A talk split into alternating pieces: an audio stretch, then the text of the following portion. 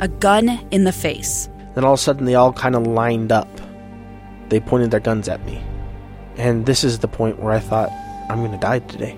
Started two years of horror for an American in Venezuela. They said, you need to give us your phone and get ready because you're coming with us. I'm Becky Bruce, and I spent a year researching and piecing together Josh and Tammy Holt's story about their ordeal in a notorious prison. That's when everything started to turn bad. We had another pound on the door. Boom, boom, boom. And there was the police once again. You can binge all of the episodes of Hope in Darkness on k s l podcasts dot com or wherever you get your podcasts.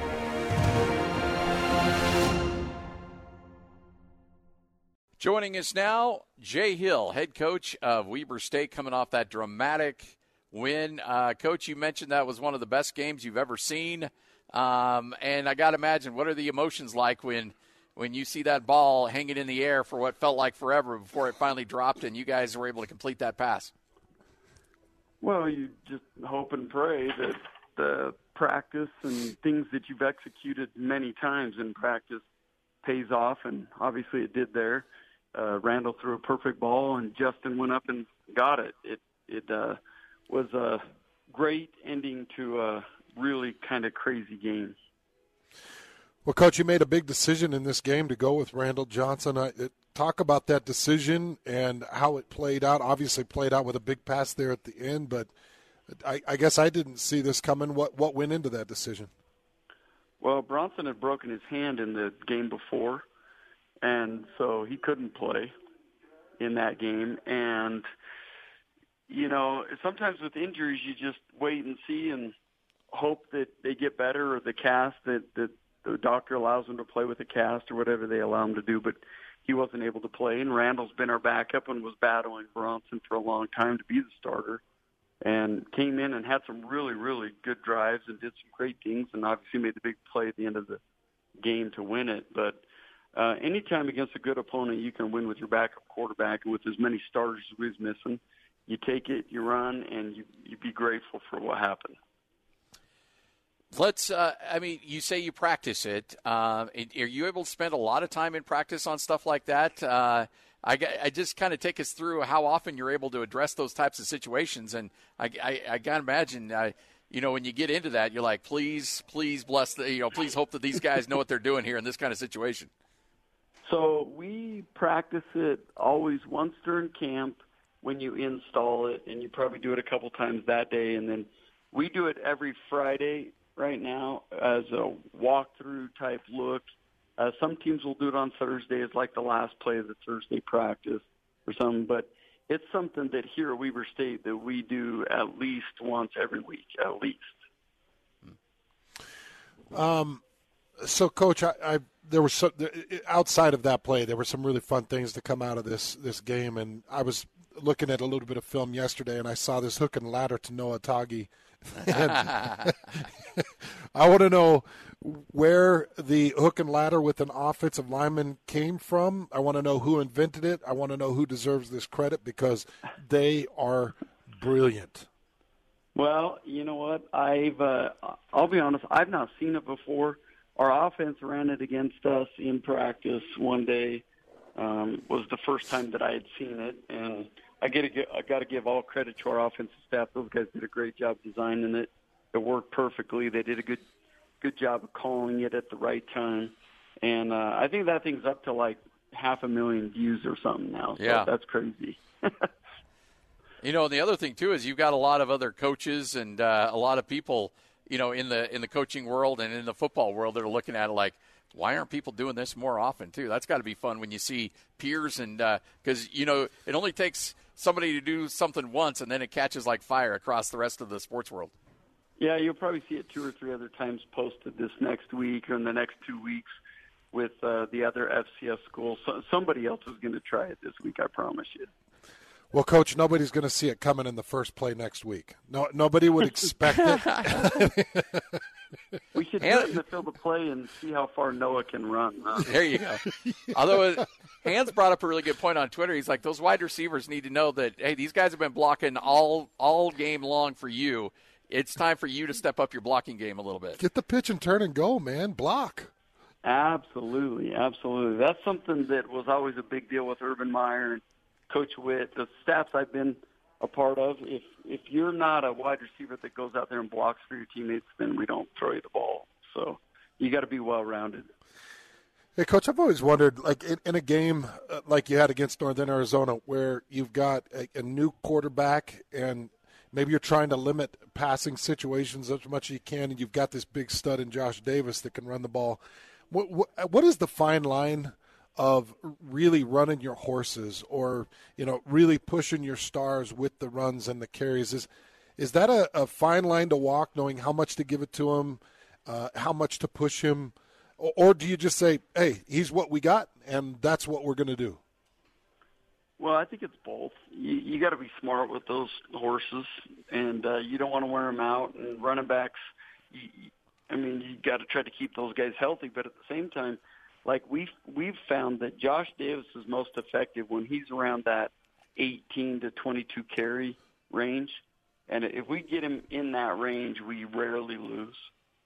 And so that's always our goal. We're going to try to get him eighteen to twenty-two. I think he had sixteen carries for one hundred forty-six yards in that game. So he's close to that production um, that we wanted him at. Outside of, you know, obviously throwing the Hail Mary was uh, beautiful, and, and it's hard to throw that ball any better than that. But overall, give us your uh, give us your thoughts on how your backup quarterback handled that situation uh, from the from an entire game standpoint. Well, he came in, and uh, the first drive we went right down the field, scored a touchdown, threw a long ball to Rasheed Sheehy for the opening touchdown. I thought he did a good job of running the ball in that game. I think he had ninety yards rushing. Um, so there were so many things he did do good, and I expect him to only get better with his reads and uh, some of the throws that he had in that game. Um, we need him to play well. We need those backups to do just what they did in that game. Is if your number's called, you got to find a way to come in and play well enough to, to get us the victory, and Randall did that. You mentioned his yardage. He had nineteen carries in that game as well, Coach. Uh, nineteen times he He tucked it and ran. Out of the nineteen, how many of those were uh, developed play calls where, where you're trying to get the quarterback to run as compared to maybe an option look or a scramble? Well, most of them were coming out of the read option game or some kind of like the, the power read game. Uh, now, a lot of them were pretty much, hey, this is the look you're going to get and you're probably going to pull it type things. Okay. Um, scrambles, he probably had, you know, four. Four scrambles okay. in that game. The rest of them were in the read zone, read option game. Uh, overall, though, uh, that, you know, when your hopes are for a national championship and the deep run in the playoffs, and you got scared by Northern Arizona, do you get the sense that this team has uh, an even stronger sense of diligence, knowing, hey, look, we can't let ourselves get in that kind of a situation again going down the stretch here in the uh, final three games of the year? Well, you would sure hope so.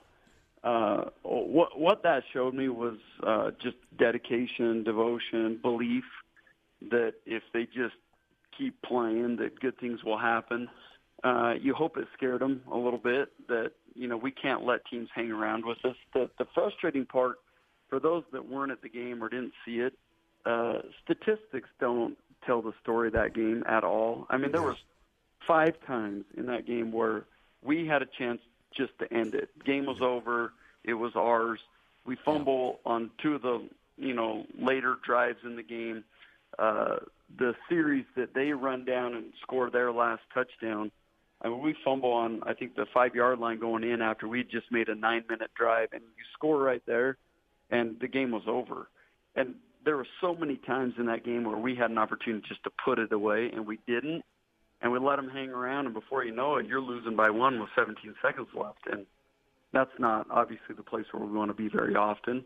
I, I hope that the players learned that lesson, that you just you can't play with fire too often, or eventually it does get you burned. Yeah, I was thinking about this and, and watching parts of that U C Davis game and then watching parts of this Northern Arizona game, but m- maybe more U C Davis than Northern Arizona. You are seeing some of the better talent in the country. Um, and I've got to imagine that your guys are feeling very tested in these games, Coach. Oh, yeah. The, the one thing is Northern Arizona every year is going to be one of the more talented teams we play. Um, that doesn't mean they win the most games or anything like that or have, uh, but they're always one of the very most talented teams, and not just in our league but in the country. Um, they've had F B S victories in the last couple of years. Uh, last year they had a first-team All-American quarterback. Uh, N A U is a talented team, and then this year I, I said it on our pregame show or our, our uh, radio interview last uh, Thursday, I think it was, that, I mean, they were playing with two of the best wide receivers in, in the league. And so it, it's just one of those leagues where you can't overlook anybody. Um, and anybody's talented in this league. They're talented enough to get you. You better come every week ready to play. And then the other thing, don't take for granted a win because they're so hard to come by in college football. We'll take them however we get them, however they come. Because uh, there's a lot of weeks in college football, and you see it right now in the N C A A tournament, where the better team loses. And so you don't take that stuff for granted. It's too hard to win in college sports. You got Southern Utah coming up this weekend, and uh, you know, you look at their schedule or their record, and it may not be what they want, but they lose to that Northern Arizona team by one. They lose to Idaho State by two.